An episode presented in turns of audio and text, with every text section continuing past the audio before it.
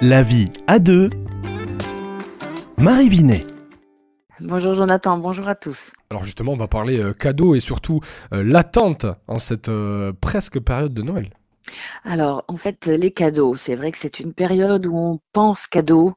Euh, alors, en plus, ceux qui ont leur anniversaire en décembre, plus Noël, eh bien, ils ont beaucoup de cadeaux. Et euh, on se dit, quel cadeau offrir? Qu'est-ce qui va faire plaisir? Quelquefois, on se prend la tête parce qu'on se dit, mais il a déjà tout, euh, elle n'est jamais contente de ce qu'on lui offre, je suis gênée, j'ai peur de me tromper.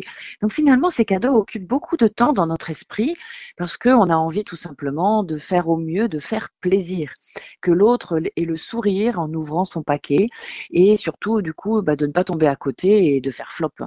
Alors euh, peut-être qu'on peut se reposer la question, euh, est-ce que faire un cadeau, c'est juste l'intention qu'on y met?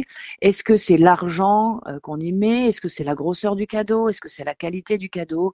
Est-ce que c'est quelque chose de pratico-pratique? Est-ce que c'est quelque chose qui doit toucher au cœur?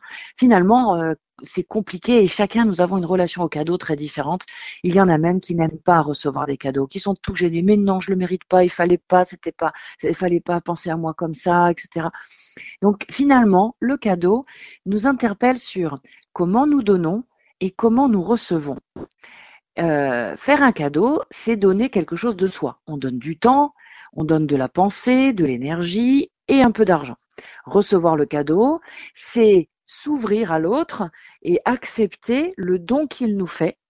Et même si le cadeau n'est pas exactement ce qu'on attendait, c'est recevoir cette intention, cette gentillesse de l'autre, cette bonté de l'autre. Et finalement, à Noël, que l'on soit avec nos amis, notre famille, euh, les beaux-frères et belles-sœurs, les, cousins, les, enfants, eh bien, comment nous allons nous accueillir les uns les autres, nous donner et nous recevoir les uns les autres, cadeau ou pas cadeau? Au lieu de se vexer, il m'a pas fait de cadeau, elle m'a encore oublié cette année, finalement, on s'est vu. Et qu'est-ce qu'on a vécu pendant ce temps-là? Est-ce que ce temps pourrait être un cadeau? Un cadeau parce qu'on a fait 800 kilomètres. Un cadeau parce que on s'est occupé du dessert. Un cadeau parce que on a pris le temps d'écouter, de partager notre vie. Tout ça, c'est cadeau.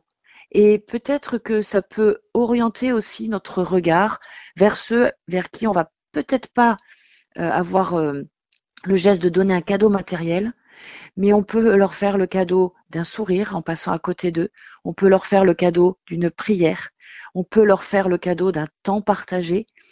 Et ça, tout autour de nous, il y a certainement des personnes en ce temps de Noël qui auraient juste besoin de ce cadeau-là.